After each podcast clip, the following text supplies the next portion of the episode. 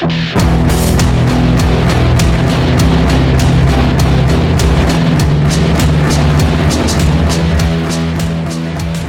back to another episode of Full Metal RPG, episode number 49. I'm your host, Adam Sink. With me, as always, Brendan Carrion. What's up, Brendan? What up, playa? Not much. How you doing? Uh, dude, I'm doing great, man. I am doing great. How about you? How about yourself? Doing really good. We we uh, hit the Patreon and we got all that stuff out. If you got physical copies of things, they're winging their way to you presently.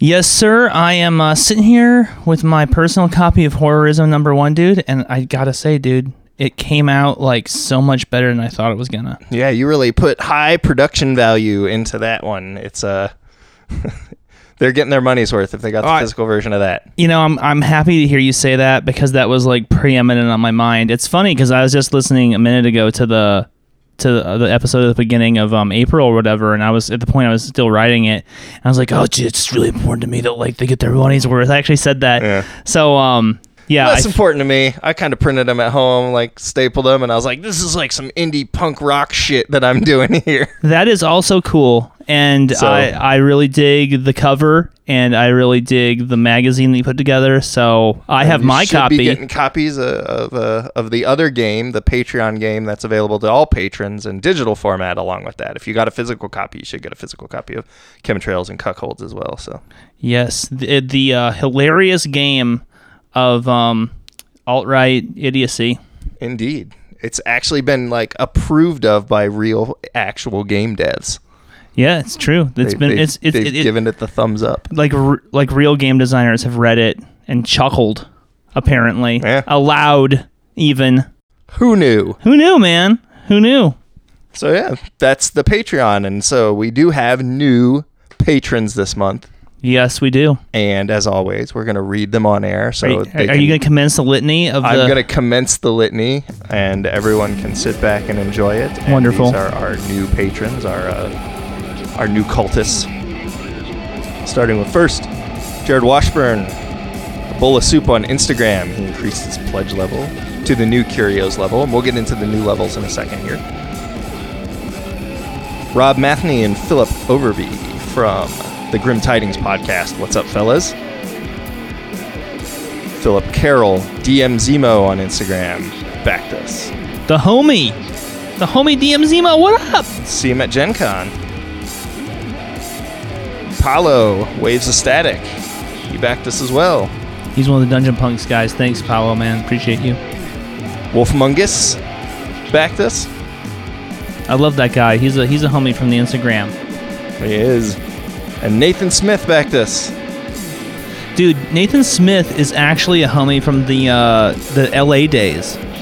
I uh, used to hang with The him. Halcyon LA days. Oh boy, he uh, he is like a sort of like reformed gamer. He doesn't really do it anymore, but he kind of keeps like, you know, he, he keeps an eye on that side of the fence.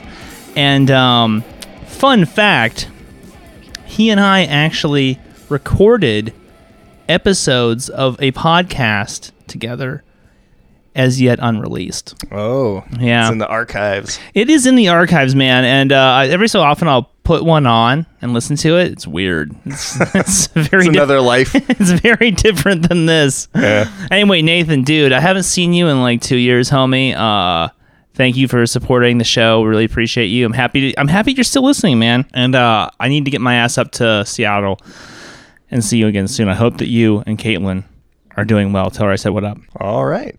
And that brings us to the new pledge levels. We have new pledge levels. We've had a couple people ask us, what do I do if I want both horrorism and survivalism? And of course, the answer is you pledge both.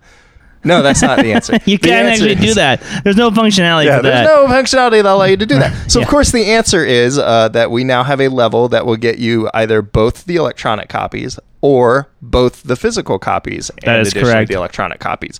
If you want to go that route. Um, in addition, we've also anything above the curios level, which is the two the uh, both physical copies, will now also get the physical copies of both newsletters as well in the mail. So Yeah. So if you're like a fan of the PDFs type stuff, now remember the PDFs have one article each in them. at least one article each, and they are the digital versions, and they'll be emailed directly to you. All right, that's called the two-headed goat level. Uh, if you are a fan of, of collecting physical artifacts, we're calling that the collector of curios level. You get both physical zines, you get both digital zines.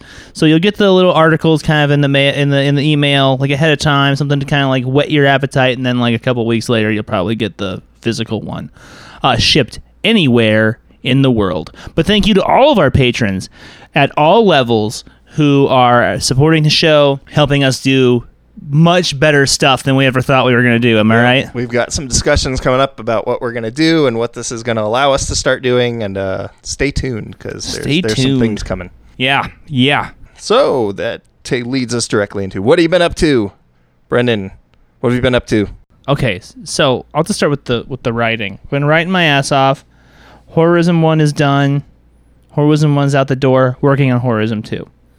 Um, I'm I'm hoping to kind of ratchet up the darkness for it.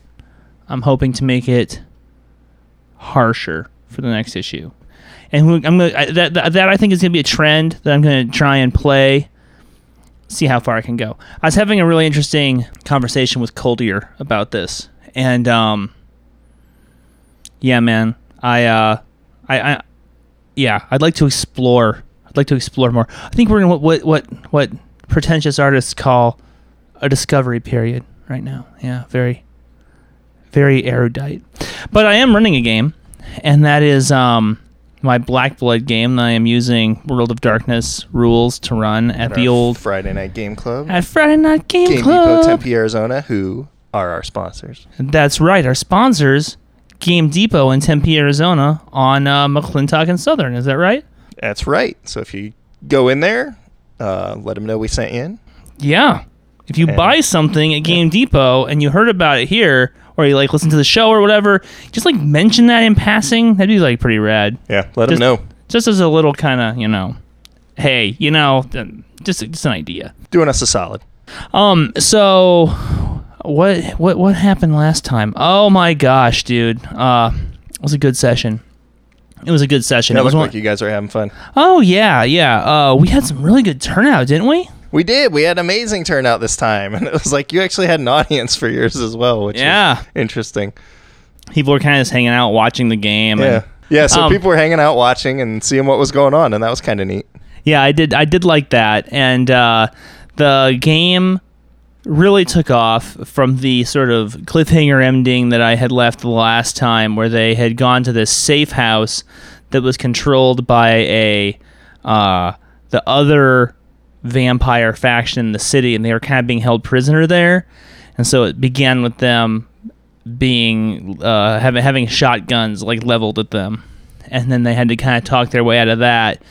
And uh, they were oh man, uh, they were just firing on all cylinders as a group. Um, Dwayne was back, and he was he had to get because his character had split off from the others in the last session because he wasn't there. He had to get his characters back in the room. And you know how sometimes that just takes a whole session. Yeah, It took a whole whole session with session, this one.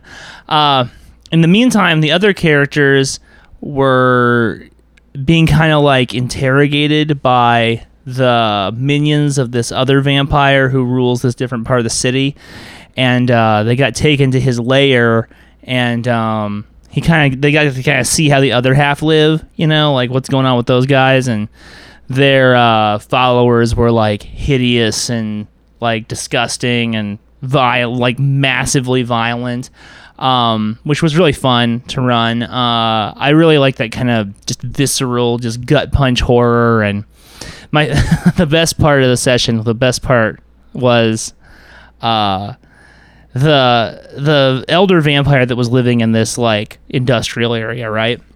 That's where he's made his haven, and he's using a lot of obfuscate to keep people away from it, right? And um, what's what what what is fun for me about running this game is because no one there has any expectations about World of Darkness or how it should play or anything like that. I'm just taking all those like fucking rules and just throwing them all out, and I just have vampires and disciplines just be kind of what I want them to be. And uh, so they so so so Dwayne, even though he had found his his party and he was trying to rejoin them, he like broke off again, right? And they got all taken into this obfuscated building, and so he could he couldn't find it because of the obfuscate. But I wanted him to rejoin the party, so um, I was having him narrate trying to find it, and I kept narrating how like the as he would worm his way into the center of this industrial area, these like waves of nausea would like ride over him and like kind of spit him out on the other side without being able to find the place. Right.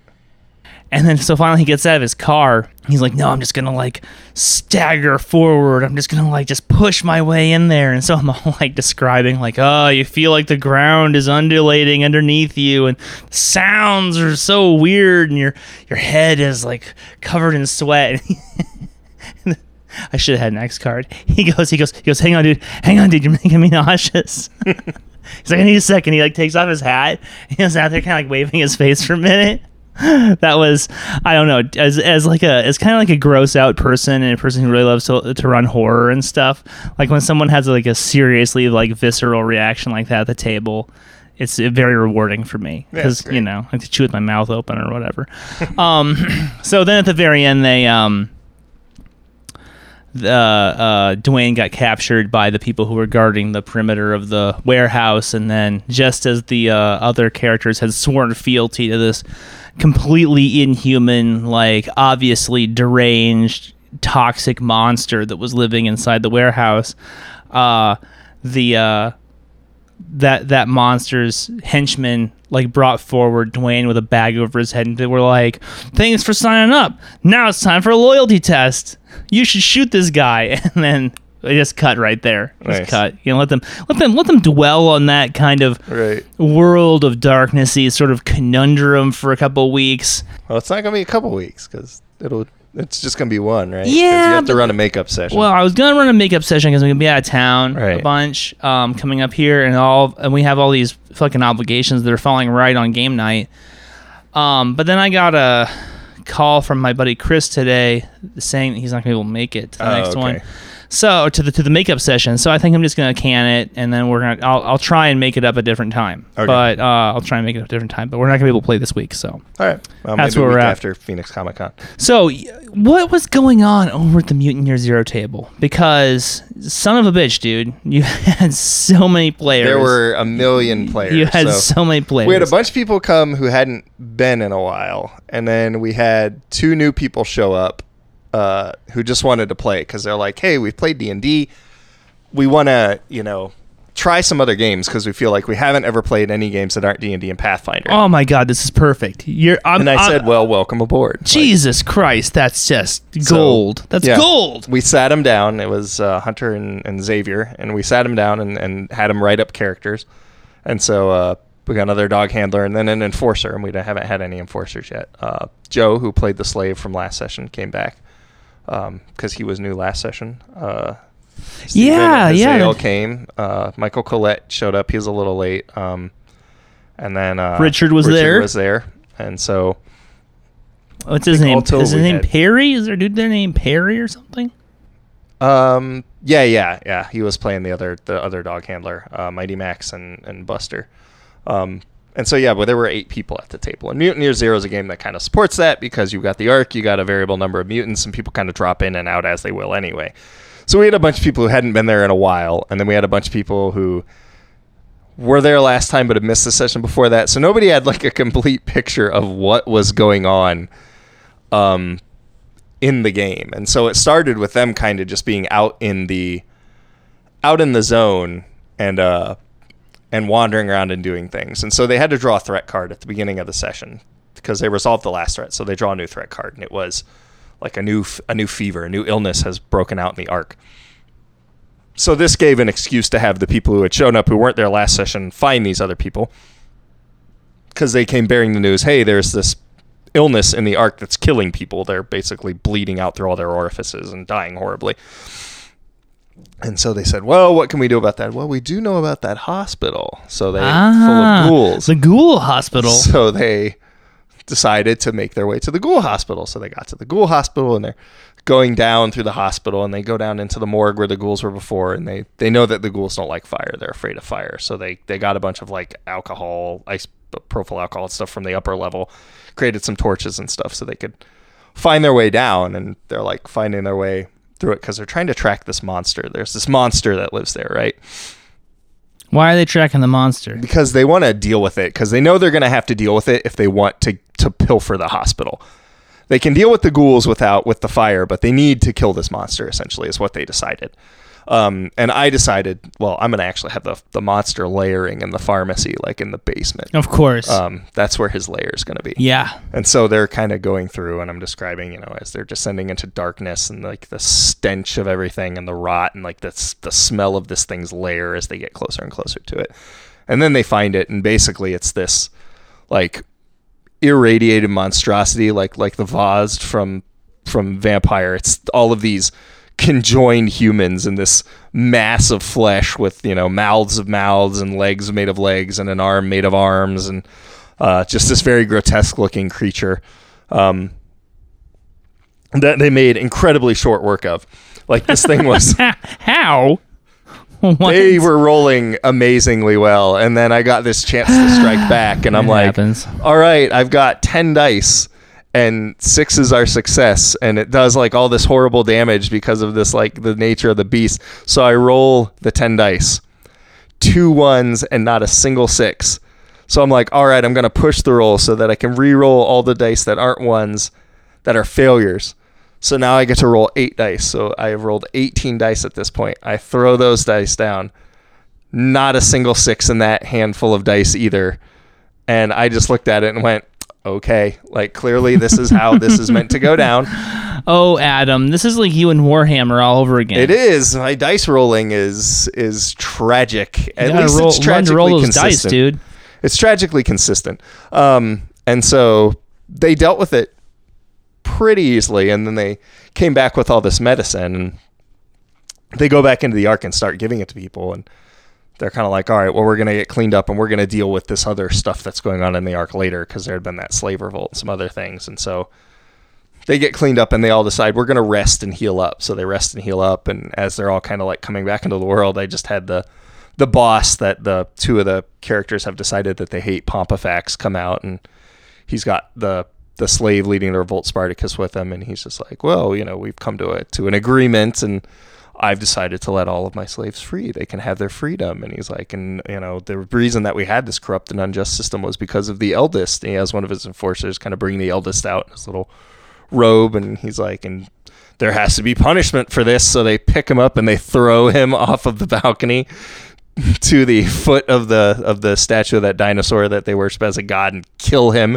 which causes pandemonium and, and chaos. And at that point, the party just kind of splits into factions. Oh no! So Richard goes, I am going to support what Pomphafax is doing, and I'm going to go off and join him all right. this one of the other guys goes, I want to go talk to the other boss, like the violent one, because I I have three bosses and they're all kind of archetypes. There's Pomphafax, who's like this grandiose, kind of charismatic, I'm going to tell the people what they want to hear type of leader. Then there's uh, Gobsmasher, who's this violent, like I rule through strength of my fists kind of leader. And then there's another one, Eve, who lives down in the stacks, who's like this shadowy manipulator. Okay. And so Joe, who was playing uh, the slave, and uh, Michael Collette, who's playing the stalker, they decide that they're going to go talk to the freed slaves and try to get them to agree to the election, but to vote for Joe to be the leader of the arc because now that the eldest is gone, they need a leader, right? Pomphafax is playing off the angle of I need Spartacus supports me because I, you know, he's basically tortured him into submission. Um, and he's like, so he supports me, so I'm going to make my play that way. And then he's Richard went down and got the babies they had gotten from last time to bring them to Pomphafax as he's going to present them as this is a sign that I meant to rule. Look, we have children for the first time in anyone's memory. And uh, Richard's going along with this. He's And like, Richard's "Oh, allow me to be Yeah, your like, helper Yeah, here." he's like, let me help you out here. So, um, so "Oh, he, Richard." he goes and he does that. Well, he's got a side plan. He's got like a side thing. He and um, so the other one goes to Gobsmasher and he's going, well, what are we going to do if they have this election? And Gobsmasher's like, we're going to go to the polls and we're going to intimidate people so that they don't vote. And the only people that are going to vote are the people who vote for me. Sounds like real world shit. Yeah, he's like, so we're going to do voter suppression. And so the guy goes, well, what if instead of that, we go to the slaves tonight and we just start busting up all their stuff and beating them down? And he's like, and then we don't, he's like, we can do the polls thing too, but we suppressed them the night before. So basically, they're planning the Kristallnacht. Like, Yeah, this is all sounding very familiar. yeah. And then the, the other, the other faction goes to find Eve and talking to her. And she's like, well, Pomphafax isn't going to let Gobsmasher count the votes. Gobsmasher's not going to let Pomphafax count the votes. She's like, I control most of the chroniclers, so I'm going to count the votes. I can make this election say whatever I want it to, and it sounds an awful lot like I win. And so now we've got essentially these three factions all kind of teed up to have this sham election and, and see which one comes out on top. And then Richard, for his part, said he like mil- built this IED that he made like into like some kind of decorative trophy that he's that he's going to give the Pomphafax so that at any time he wants to, he can just kind of press the button and take care of that guy if he feels like he needs to Is it like incredibly localized? Who knows we so it's i mean he, they're the babies are in the office with that guy so essentially that's signing yourself up for five counts of child murder if nothing else so oh, jeez. yeah it's gonna get real real ugly real fast and then And um, where'd you? And so where'd you guys leave it?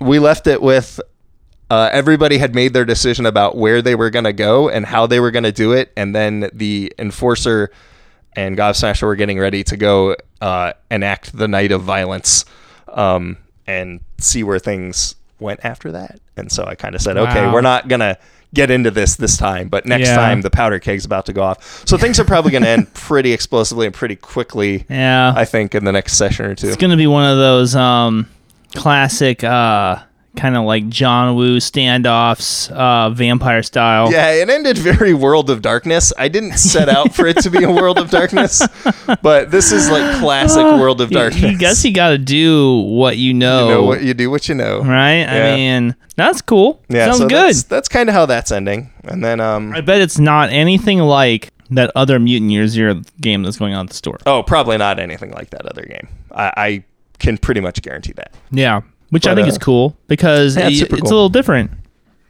How did the guys who were new feel about the experience? Did they say anything, or were they?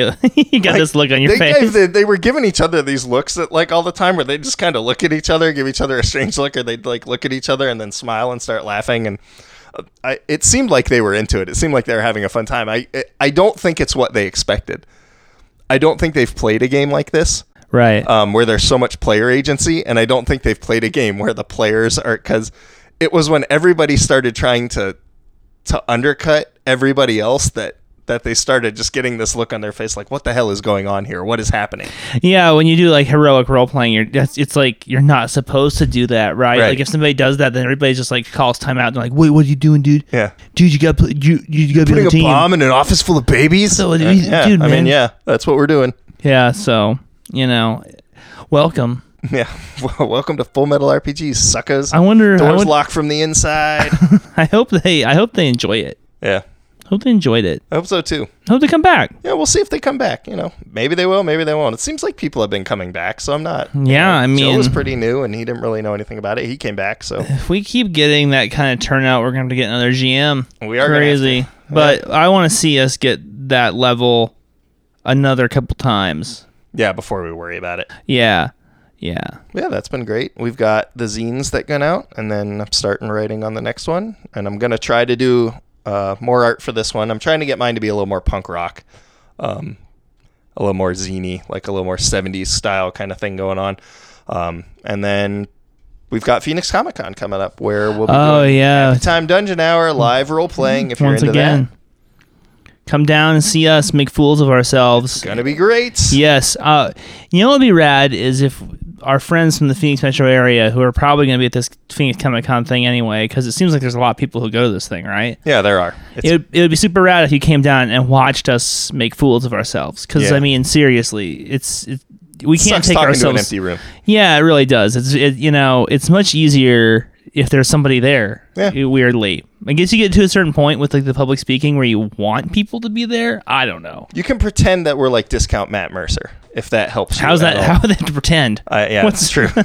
they wouldn't have to pretend. Yeah, that's not- that's not I a think huge that's actually stretch. like an elevation of, of Yeah. our game is to call us discount Matt Mercer. It's yeah, it's, crack house Matt Mercer is maybe what we're yeah. what There we we're go. aiming for. There, you know, we should re- we should rename it from Happy Time Dungeon Hour to that. to crack house Matt Mercer. Yeah, hour. yeah. that'll work. Yeah. So yeah, we're going to be doing that, and I'll be running a few games at that. So come on out and see us. That'll on, be yeah. in a couple weeks. That's uh the weekend of the 24th or some shit, right? Yeah, it's in place of our normal FMRPG Friday night. Yeah, man. So We aren't gonna get to do uh, RPG Club, and then the next the next RPG Club, which is like the second week of June, I'm gonna be in Los Angeles. So um, yep, I'll be If- holding it down by myself. if you are a Los Angeles listener and you want to hang with me and a couple other RPG guys, or I'm, not dropping any names here because I'm not going to, but I've talked to some of my friends in the RPG world in Los Angeles, and we're gonna be getting together for some for some beers.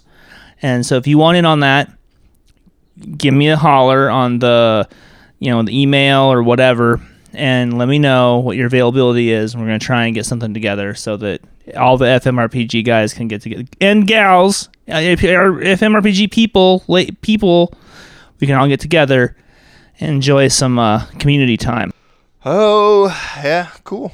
Um, have you been collecting anything new? adam i'm so glad you asked because You've been on a Stormbringer. kick, oh right? buddy i did one of those things where i bought a bunch of role-playing books Mm. um okay so let me just i, I had to write them down all the ones I Oh my God, he's got I- a list. all the ones I bought since the last time we did this. Okay. all right. What did I oh dude. Okay, so a bunch of these were deals. All right. So I got a, a copy of uh the the guide to the Sabbath. okay. For third edition revised. Okay. And I got it real cheap. And you want to know why I got it? Because Yeah, I'm real curious because I don't remember it being good. it's not super great. However, on the front, there's this picture of this like Sabbath dude who I think they probably think is like a gangrel or whatever, and he's got this like trucker cap and then like this mid-length long hair and a big Because it's, beard. it's like a triptych, right? It's like Lucita, Vykos, and then the, the trucker dude with the with the Vozhd like war ghoul behind yeah, him, right? Yeah. and I'm like, you know, I have inadvertently started looking like this guy, and I, I want, I, I seriously was just like. I want to take a picture of it and put it on my like Facebook profile or something and be Oh, I could like, have just given like brought the book over. You could have taken a pic because I still have. my yeah, copy. but it's like it was like five bucks. oh, so, oh I mean, yeah, then- like yeah. That that's not that's Yeah, worth it. yeah, I it's worth mean- it to have. Like the art's really gorgeous in it. I love Yeah, the art art's in the okay. revised stuff. art's not bad. I think the art's good in the revised stuff. It's just the content. I'm kind of Yeah, yeah. I'm not, I, dude. I, I se- seriously like took it out of the the um bubble bag that it got shipped in, and I showed it to Heather, and I was like, "Hey, look, it's me," and she's like, "You're not that fat," or something like that. She said that, and uh, I was just like, "Okay, all right," and then I went and put it on the shelf. Um, then I got uh, Trail of Cthulhu, Cthulhu City. Wow. Okay, you want to hear a funny story? Is so it just R'lyeh Cthulhu th- City? Like that's that's Cthulhu City, right? uh, Because Like El- the sunken city he lives in. well, no, it's not that. Oh, okay, all right. No, is that what you thought it was? Well, because that's what it, when you say like Cthulhu City, I, that's what I think of is the sunken city of R'lyeh, where dead Cthulhu lies dreaming, and it's like that's. But this is just like a city that someone named Cthulhu City. What, or- what's what's cool? It's okay. It's super fucking weird. I I had this idea that it was basically a New York source book, and it was kind of like uh like if you want to play in New York, it's just a sort like a like a city book, like a splat Right. book, right? And uh, so I picked this thing up, and I know. Uh, so I signed up to run games at Gen Con. So I'll be at Gen Con this year. You and I will be there. Yep. We're gonna be running. I'm gonna be running games for. I'm gonna be running all my stuff off the books. So So so I'm gonna be doing four games for Pelgrane, and I put the schedule that I have on um, Facebook if you want to check it out. But I was looking through their offering, so they just want you to run little modules, right? And like a, number of them said Cthulhu City on them, and I was like, huh, that's weird. Like, why do they need separate modules to just run it in New York? And they all had these kind of noiry kind of like like themes to them. And I was like, all right, whatever. And so I signed up to run one. I was like, cool. I guess I should like you know order the book so I have it. No, you know, I have all the stuff, right? So I got the book, I flipped through it, and it's not what I thought at all. It's actually this completely different way of running Trail of Cthulhu. It's like almost practically like a different game.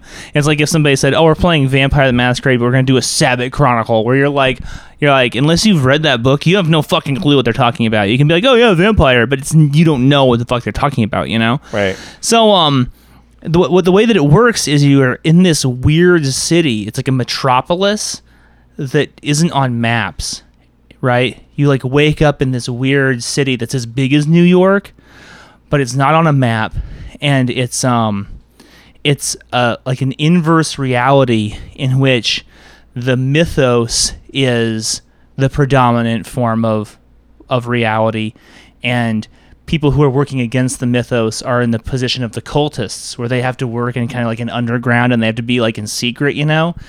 And so, like, the buildings don't have windows, and everybody's just walking around like their eyes all glazed over, and like this fucking clouds have like weird shapes in them, and like there's like ships in the harbor that have like strange people kind of like on the decks and stuff, and it's like super trippy and like mega dark. It's and it's and I gotta say, dude, it's got this, these awesome maps on the inside for what Cthulhu, Cthulhu City or whatever looks like. There's all these districts where it's like like Arkham District and like the Meat Packing District and all this creepy shit. And it's like fucking rad. It's a fucking rad book.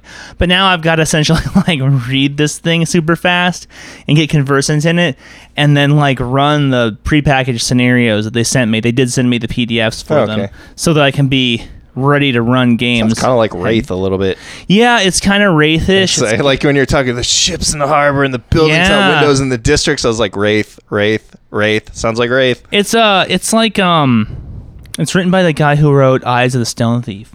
Oh, so it's Oh, so it's got a good pedigree. it's got a great pedigree. And let me tell you, I'll, I'll show you the book after we're done recording. But like, dude, it is it's really good. It sounds cool. yeah, it's it's it's cool. Like like you know that like something's wrong. Like you know something's wrong, but like everyone around you doesn't. And all the people that are around you, like like if you're like, how do I get to Massachusetts from here? They'll be like, oh yeah, you just take the road. And you, but nobody ever leaves the city, you know. And if you try to leave the city, you like mysteriously end up back there. I mean, it's like you you could do a thing. I think they might have thought about. I, I don't know this for a fact. I'm sort of you know this is some supposition here, but you could I think you could just say it's Carcosa like really easily and like and, and make it that if you Or wanted Dark to. City. Yeah, it, it's a lot like Dark City. It's got that Can't get vibe out. to it. Yeah. hmm So that's cool as fuck. That sounds cool. Uh, and I'll be running that at um, Gen Con. Awesome. What else did I get? Um, you know what? Okay, so I've been like fiending on Ken St. Andre books lately. I love that Ken St. Andre writing. What can I say? Um, so I picked up a copy of Tunnels and Trolls, and um, I got I got this weird edition of it. It's like this this thing called a Corgi edition. There was this there was this company in England that was trying to make books that would kind of compete with the fighting fantasy books in the UK in the 1980s.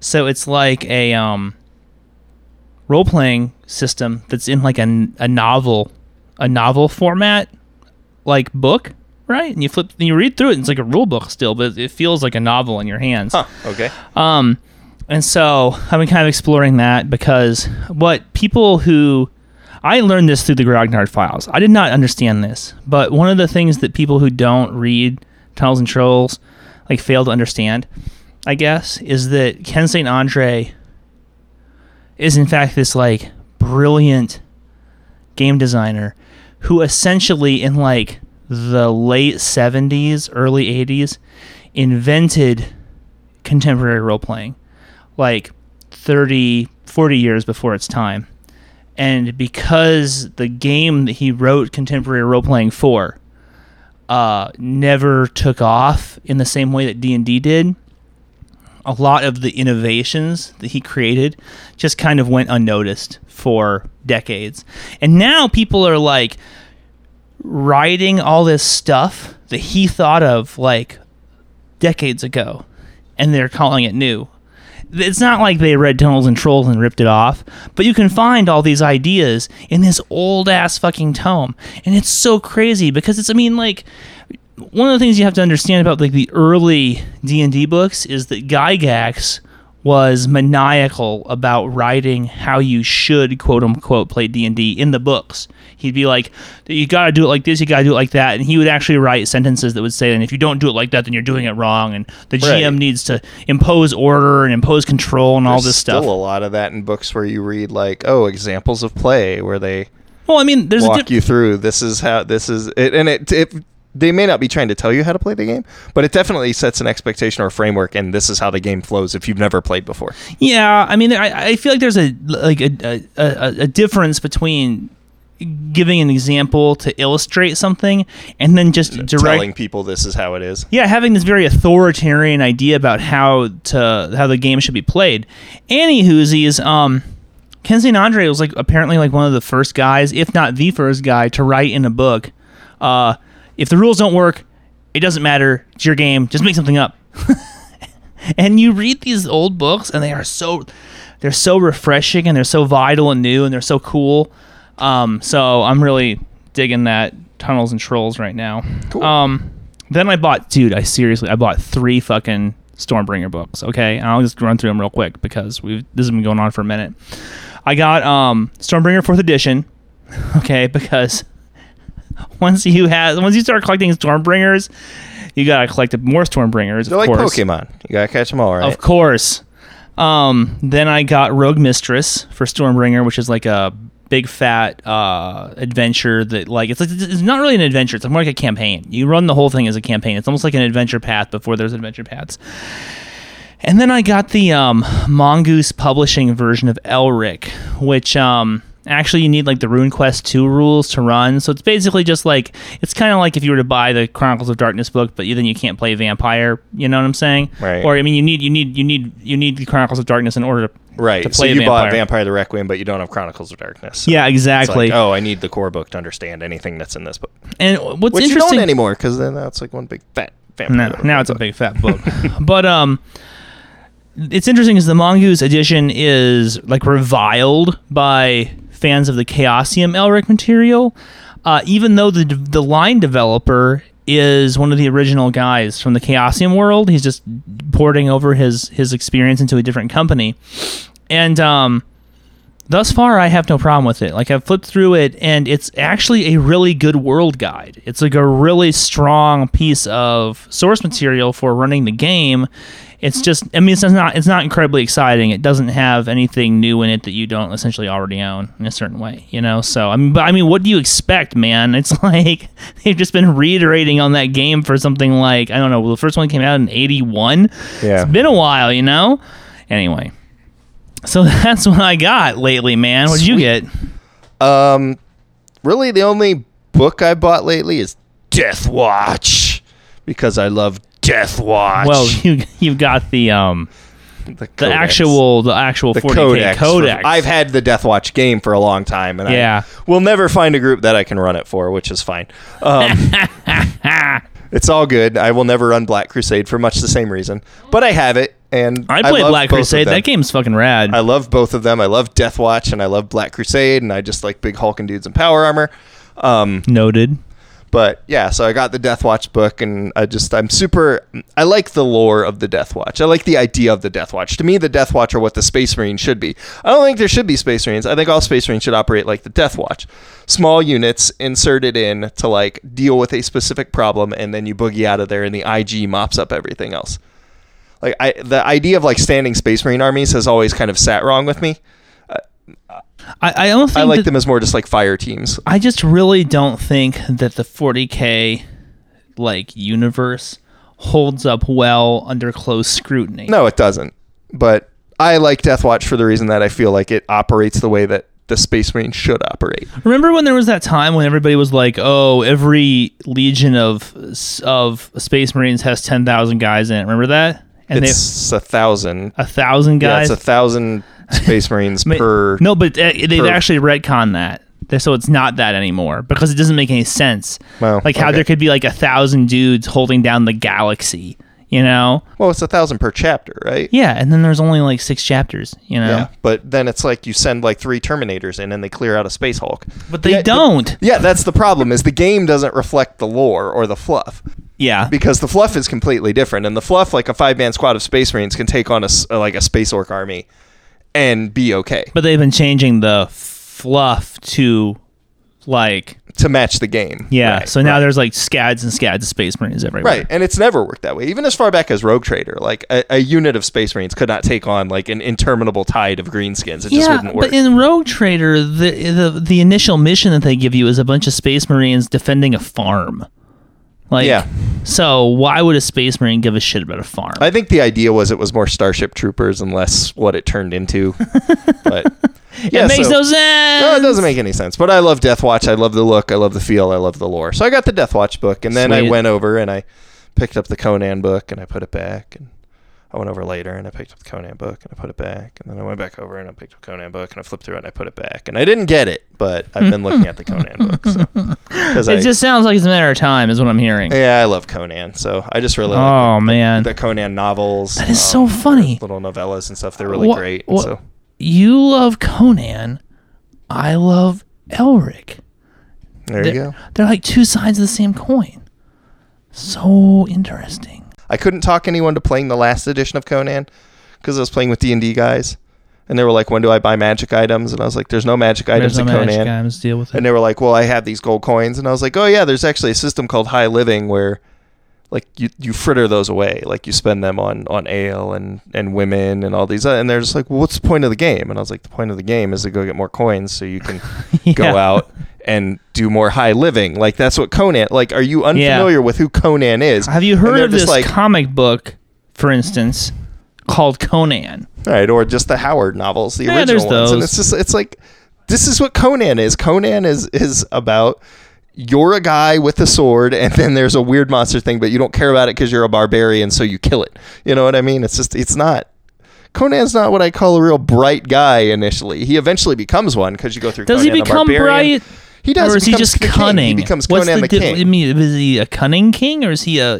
He ain't Solomon. no, but he outwits his opponents and stuff. And Yeah, he, that's just cunning. Yeah, I guess it's just cunning. But he eventually like he goes on a journey because he becomes a thief and a pirate, you know, and then he becomes a like a general and he becomes a king. So he does have this narrative arc that's kind of the opposite of Elric's arc. Like Conan and Elric, I think are stories told in opposite directions, right? That's exactly 100 percent true. And so um but Conan becomes, you know, a king and a powerful king and a leader among men. And it's just, it's like that's the whole arc that you're going for is you're going to start out a barbarian and then eventually all these, and you'll progress through as the story goes. But yeah, no one was interested in it. But the new one has the Conan the barbarian and Conan the, you know, Conan the thief. And I think there's one for Conan the conqueror. And then, Oh, there's those source books yeah, those are source books for like different like for different of periods play. of Conan's life. And, oh, interesting. Yeah. So it, yeah, and Was you know, he if in you the read game the Conan stuff, they're they're interesting to read. I hope not. I wouldn't put him in my games. I just Yeah. kind of run it as like a low magic barbarian type of setting. Yeah. But um, yeah, if you read the Conan books, they're still really good. There's some problematic content, as there are with many authors of that time period. But um, There's problematic content with you know, authors of this time This period. time period, too. You know. Yeah, but it's like, I it's still what, it's really- what you want to do with it. it's not as bad as Lovecraft, but I feel like it holds up very well. Um, and I still love that. Like I still have many collected edition of Conan on my shelf. I still have a bunch of the Dark Horse Conan comics that are that hew more or less to what the books are, and so I'll probably end up getting it. I've Eventually. never read any of the Howard books. It's probably like people all freaking out as I say that. Um, I doubt it. I just read the Marvel comics when I was a kid. Loved them. Remember how they were in those big magazine Yeah, sizes? the, yeah, the huge magazine And sizes. could- they were black and white on the inside. that was actually my introduction to Alien comics. Was I got these big ones from the UK that yeah, were magazine sized. magazine size They were ones. the big giant alien comics, and I was like, I've never seen anything like this. The like inking on the inside was done in this way that was like so visceral and like like gritty, you know, no color. It's just all this. It, you had you had to impose all of it with your mind, and then like all the blood was painted black. Remember Right. that? And then the Conan ones, he'd just be like walking through rooms, like slicing people to bits. They had that great way of drawing faces. Anyway, never mind. Very similar to the alien. I ones, could 'cause they go were black and white, and they had the black blood, and they were very Mhm. grim and gritty and grotesque. And I mean, I was reading them at like a like Well, 11 and 12 years old and just going like, ah. you can get around the fucking comics code back then by having black blood, right? yeah. But the, the- like, it's just like all the morality Puritan mm-hmm. censor types, they're they're all like, oh well, don't color the blood red. But then it's like it makes it somehow worse to make it black because then it gives it gives you a canvas upon which your mind can paint. You know, I mean, I remember I remember being a little kid reading those goddamn Conan comics in the back seat of my, my parents' car, and just be like getting queasy. I mean, queasy while I was reading them. Like, oh my god, it was awesome. Nice. So what do you think, man? Is it break time? It is break What's- break What's it say on that sheet? Is it break time? It's break time. That's we're good, Do a little break. we're We're, gonna fucking- come back. We've got contest winners oh Jesus! and a review. Oh my God! So sit and, tight. and we seriously only have like ten minutes worth of show left too, so we're All gonna have to bust this thing out. All right, we'll be back in a second. Late. Later.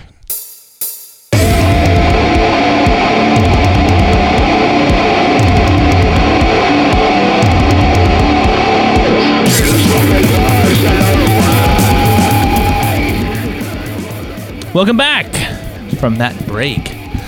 Full Metal RPG, and we now have the winners of our contests. Adam, what do you think, dude? Did some people win some books or what? Some people won some books. Dude, some we had so many- people's won some three books. So many fucking books to give away. We did. We've got more to give away in the future. So Oh my stay God. Because The- there's a pile I'm looking at right now. I'm literally looking at a pile of books. We have a pile of books to give away, guys. So, and more to come.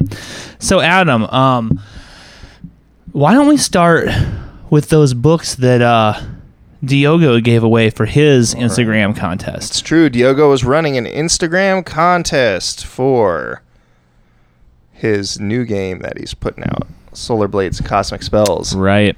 So there were two prizes, a grand prize and a runner-up prize. We'll do the runner-up prize as is traditional in these kind of formats.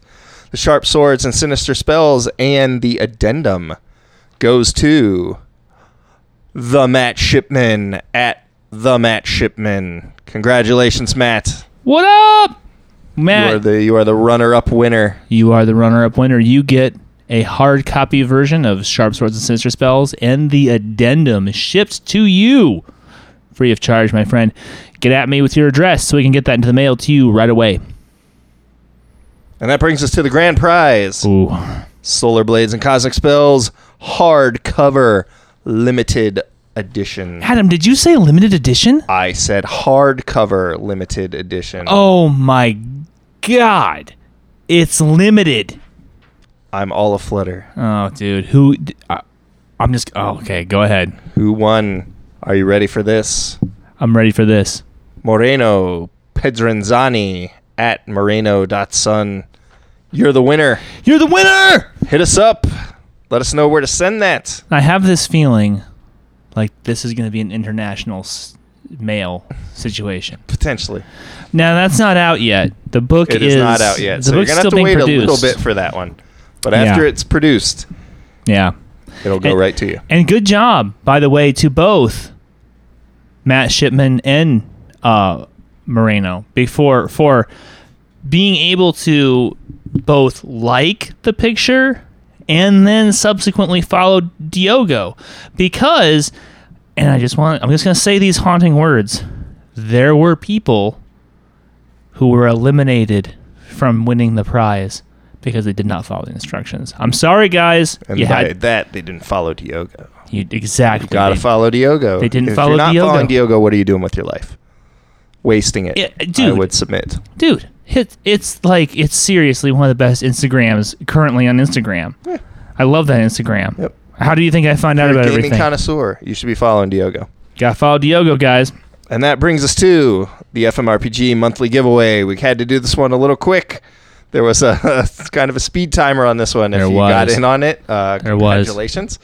All of our Patreons above the five dollar level, were, five five dol- five and above yeah, five and above, were automatically entered. automatically entered guys the the benefits of membership And the prize was a copy of Fantasy Age.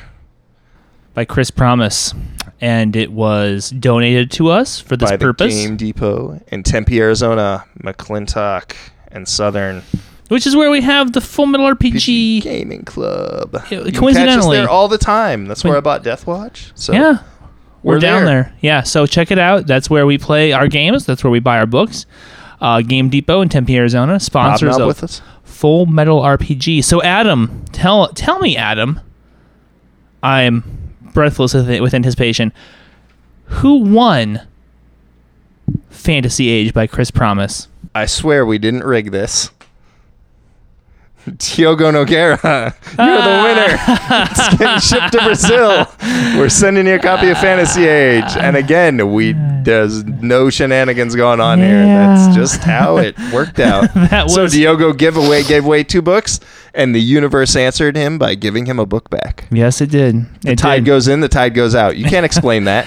You You, can't, can't- explain that. You cannot. Um, I will say that that uh, a incredibly scientific numerical method was created by me, and uh, a world class randomizer was instituted, and uh, this is what it gave us. So, Diogo. Congratulations, you're getting a copy of Fantasy Age in the mail.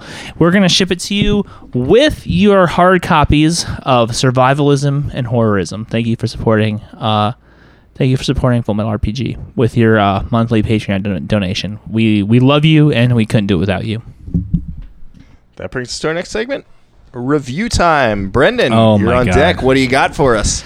Adam, this week I got a really long review, guys. It's um, I'm gonna be reviewing uh, a game that that that that I love.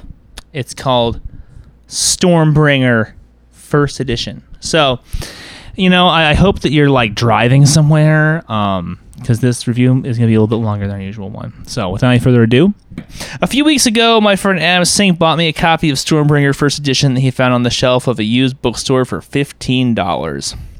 Knowing that I was in the midst of collecting a mammoth Stormbringer collection, he had texted me asking if I wanted him to pick it up on my behalf. I demurred because I was saving money for Gen Con. Adam, the sport that he has picked it up anyway as a gift. I sure am glad that he did. Stormbringer is set in the world of the Young Kingdoms, the place where the Elric portion of Michael Moorcock's Eternal Champion cycle of novels is set. It deals with a failing empire in conflict with nascent powers and the fate of tragic figures driving this world into an apocalypse that has been foreseen, but which the characters are powerless to prevent. The 144 page softcover book is actually the manual that came inside the first edition Stormbringer box set. This was published in 1981 by Chaosium and is written by old school role playing luminaries Ken St. Andre and Steve Perrin. The art for the book is wonderfully evocative and composed by Frank Brunner. The copy Anna found for me was Sans box set, which is why it was priced so attainably. The box set comes with a fold out map of Michael Moorcock's Young Kingdoms and some play aids, but everything you need to play the game is contained inside the covers of the manual. Additionally, I have like four other versions of the Stormbringer RPGs, some up to my eyeballs in maps of the Young Kingdoms anyway.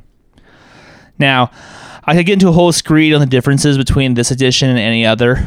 Some of those differences are big, some are nuanced, but they are beyond the scope of this review.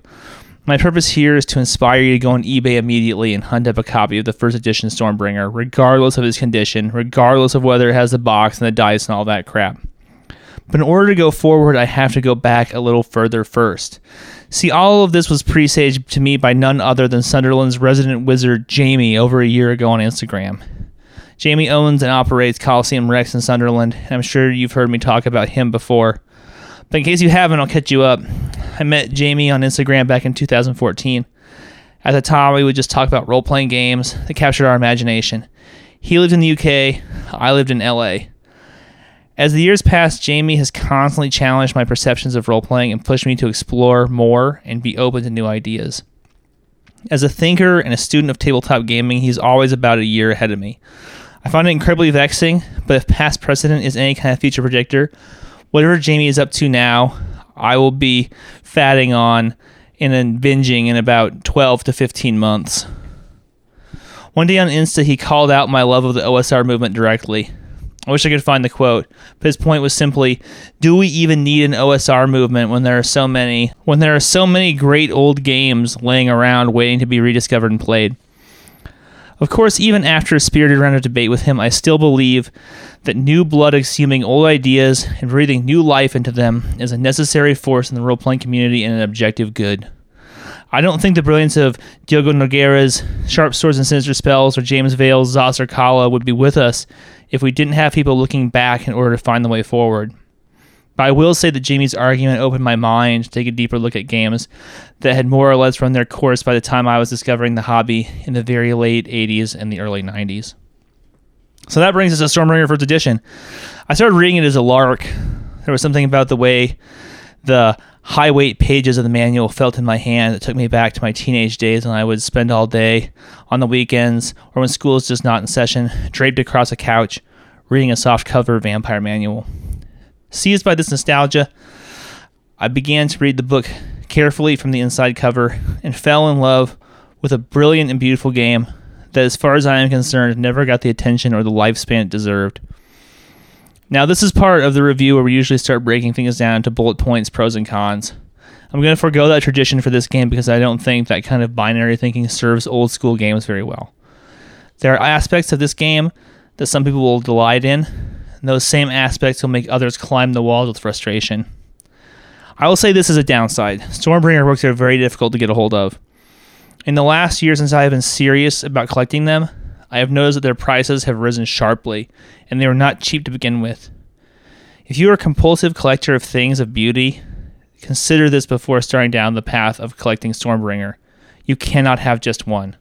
You cannot have just one core book, one edition, or one source book. Once you have partaken of this game, you have no choice but to have them all, and some pieces will come at a great cost. So, character creation in Stormbringer should really be called the character lottery. It's clear that Saint Ken St. Andre didn't have balance on his mind when he was writing this game. And on some level, that's fine. The Elric cycle of novels doesn't have much to do with balance. The central protagonist of the novels is the monarch of one of the world's greatest empires, and he spends the entire time in the novels chumming around with everyone from scum of the earth adventurers to merchant princes to everyone in between. Indeed, a very small percentage of the characters in the Stormbringer game will be mind bendingly powerful.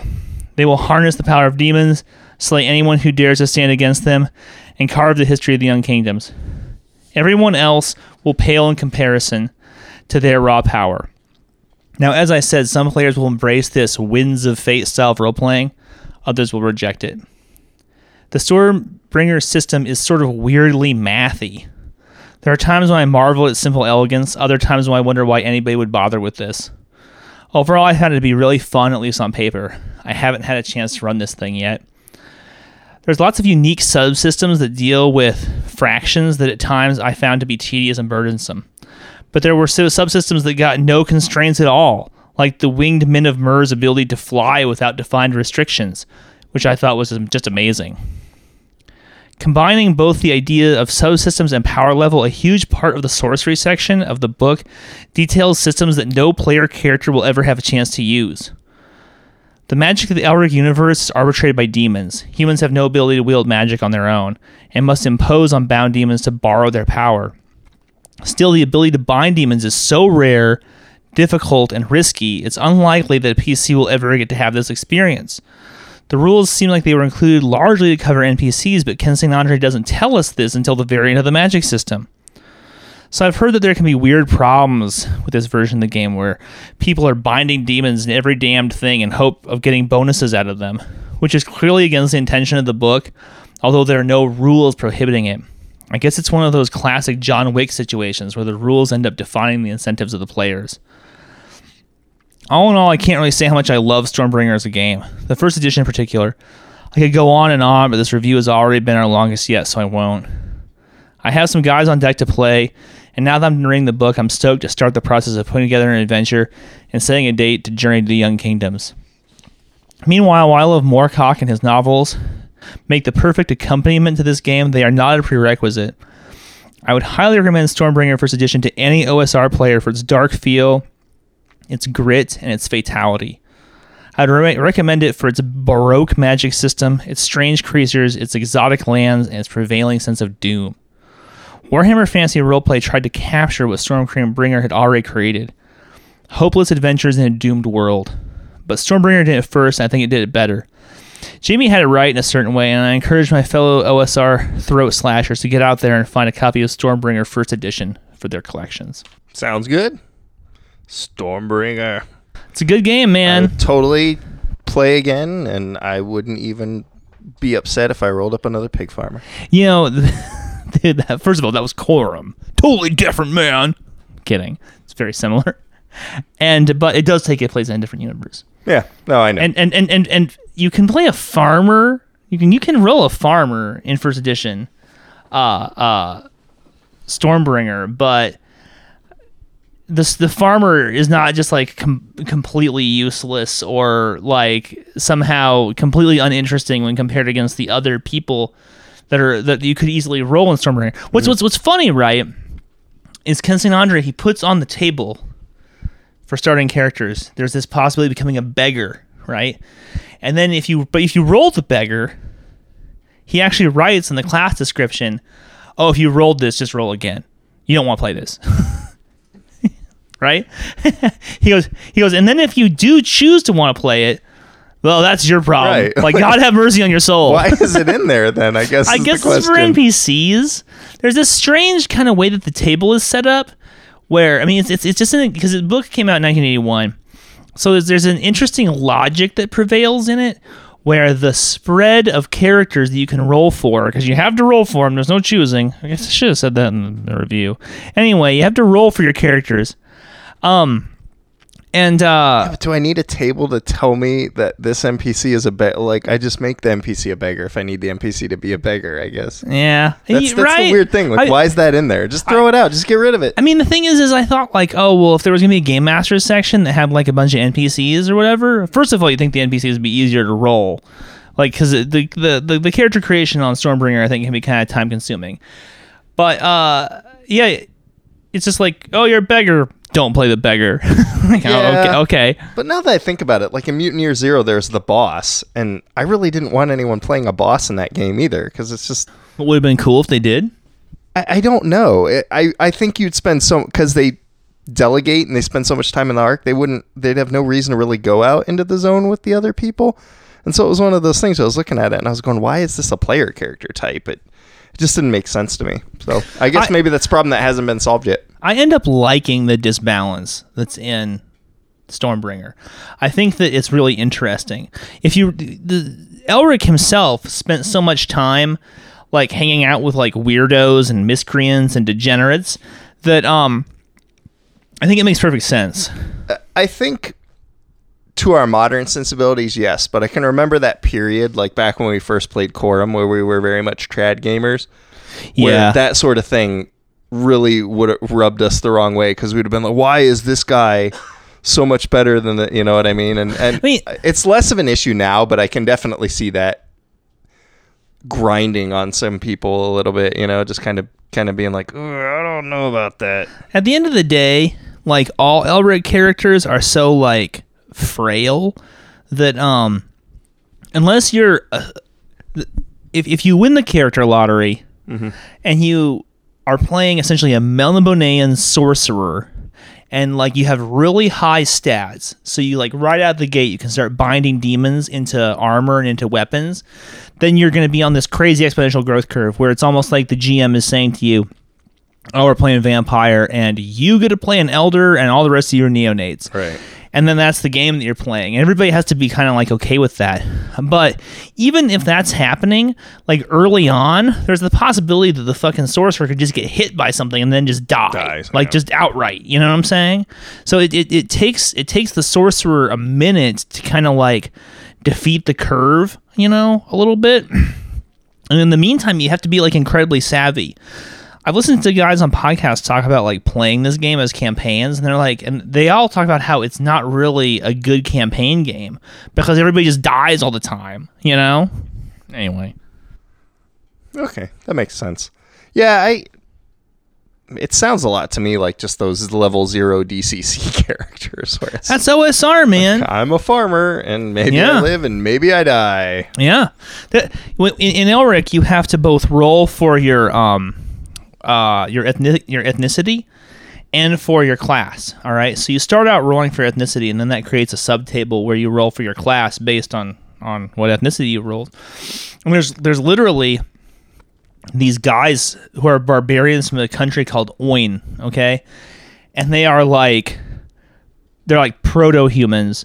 They they take huge penalties to their intel their intelligence, and um and uh you you're basically like playing a guy who can barely form like simple sentences. Like that's your character. Is you're like this guy who's not even really capable of like fully communicating with his fellow party members. Right. And then in the same party you could have a guy who has wings and like just flies around, you know what I'm saying? It's just like so so there's these crazy challenges that are put in front of each player as they are playing the game. I mean, I didn't think that the uh, beggar was a bad class. I mean, I looked at the way Ken St. Andre writes it, and he clearly stacks the deck against the beggar. But I'm like, who gives a fuck? This is rad. I would love to play a beggar in in Stormbringer at least until he dies. You know, it should be soon. I mean, I think part of the fun is trying to see how long you can play him. Yeah. You know, like how long does this guy last? Because it's a percentile based system, and so, for instance, you're fighting against monsters, right? And they all get like seventy percent chance of hitting. I'm a fucking beggar, you know, like a fucking dragon or something. They have stats for the dragon in there, and if he like if he hits you with his breath breath weapon, it's like ninety six damage. I mean, you're fucking toast. You're you're done. See, that's interesting because a lot of these sound like complaints that I've heard people have against games like Dark Heresy, where they're like, "Oh, in Dark Heresy, it's percentile system. I have to roll to put on pants, and I fail."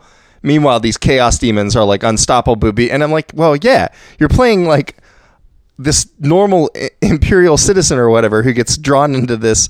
inquisitorial retinue and then goes out to like slay the heretic it's probably not going to go so well for you Well- but that game gets like a really bad rap for similar reasons as to why a game like this might be appealing i guess I, I think that well first first of all G, GW's like plagiarism of the Michael Moorcock universe. oh is well founded and well established pretty- Like, pretty well known at GW this point. stole from everybody like they stole from starship troopers But- they but- stole from like they the- stole from everybody But the but the, the, the theft, the whole the whole cloth theft that oh they yeah the perpetrated on dying Moorcock, emperor and that yeah, oh, it, yeah it was for sure it, it- it's heinous.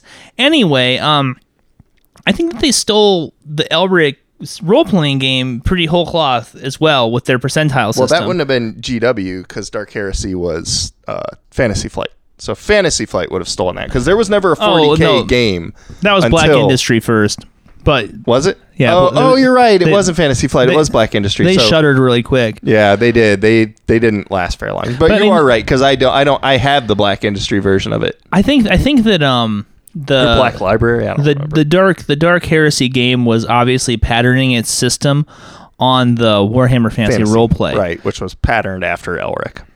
I think it was. Um, now, so so so there's a couple there's a couple points I want to make on that note. First of all, you're totally right. It's a very similar system and it works in a very similar way.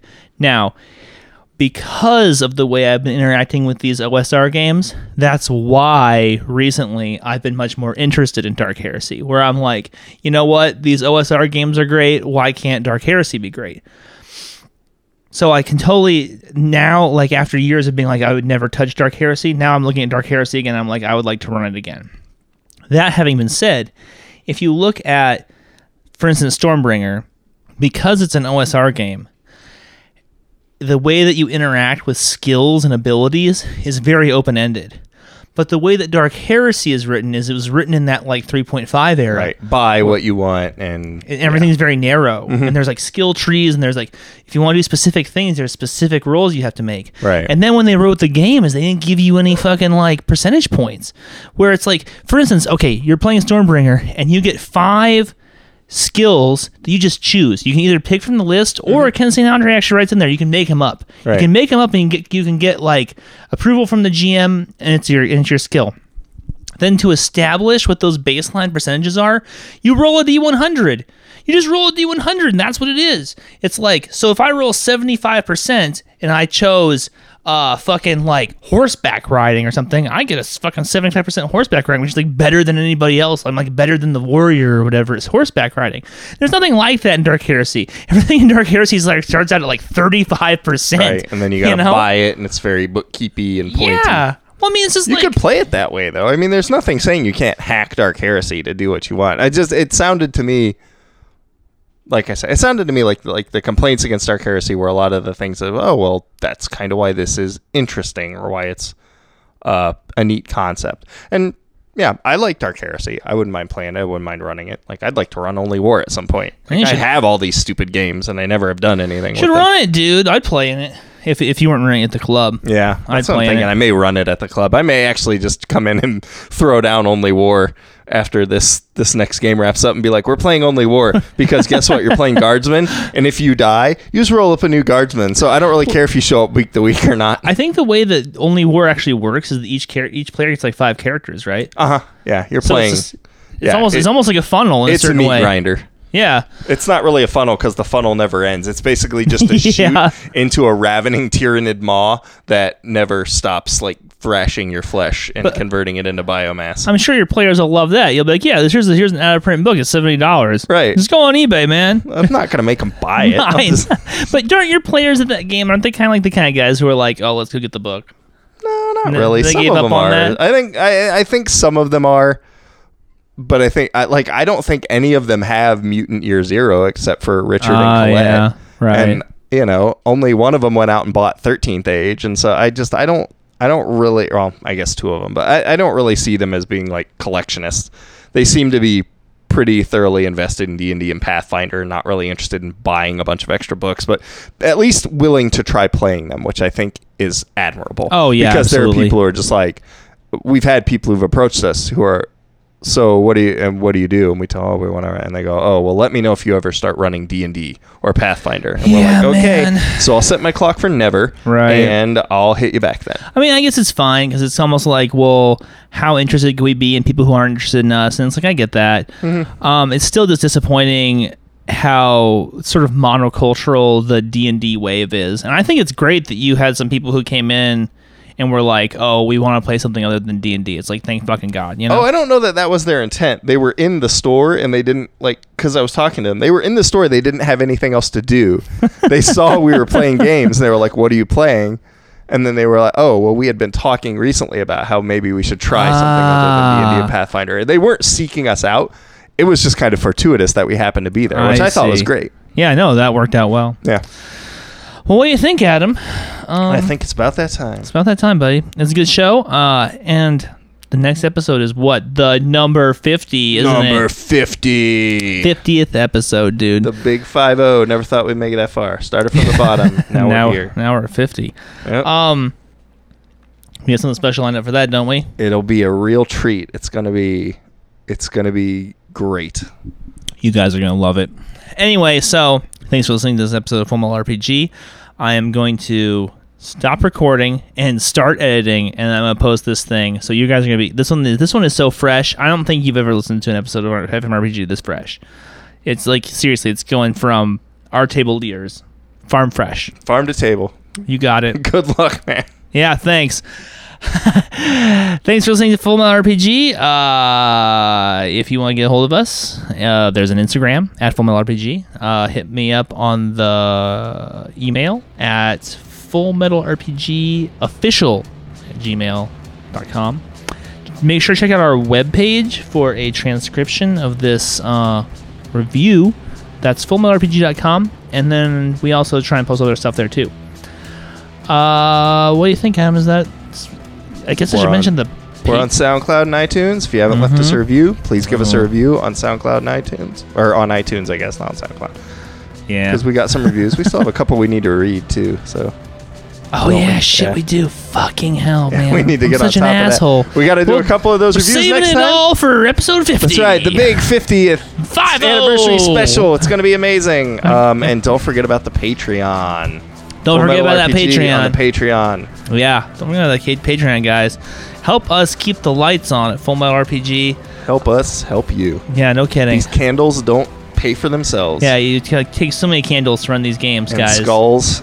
Oh my We Jesus. got to buy skulls. They're expensive. for the Skull Throne. Yep, skulls for the skull throne. We got to get blood for the blood god. Blood and Souls for Arioch. Uh, blood and All souls right. for Arioch. Well, everybody, thanks for listening. Have a great night. Good night.